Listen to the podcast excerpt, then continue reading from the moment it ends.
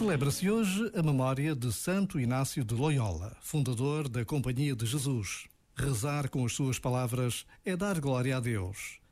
Tomai, Senhor, e recebei toda a minha liberdade, a minha memória, o meu entendimento e toda a minha vontade, tudo o que tenho e possuo. Vós modestes, a vós, Senhor, o restituo.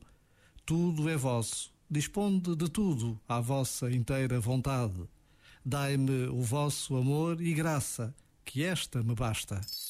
Este momento está disponível em podcast no site e na app.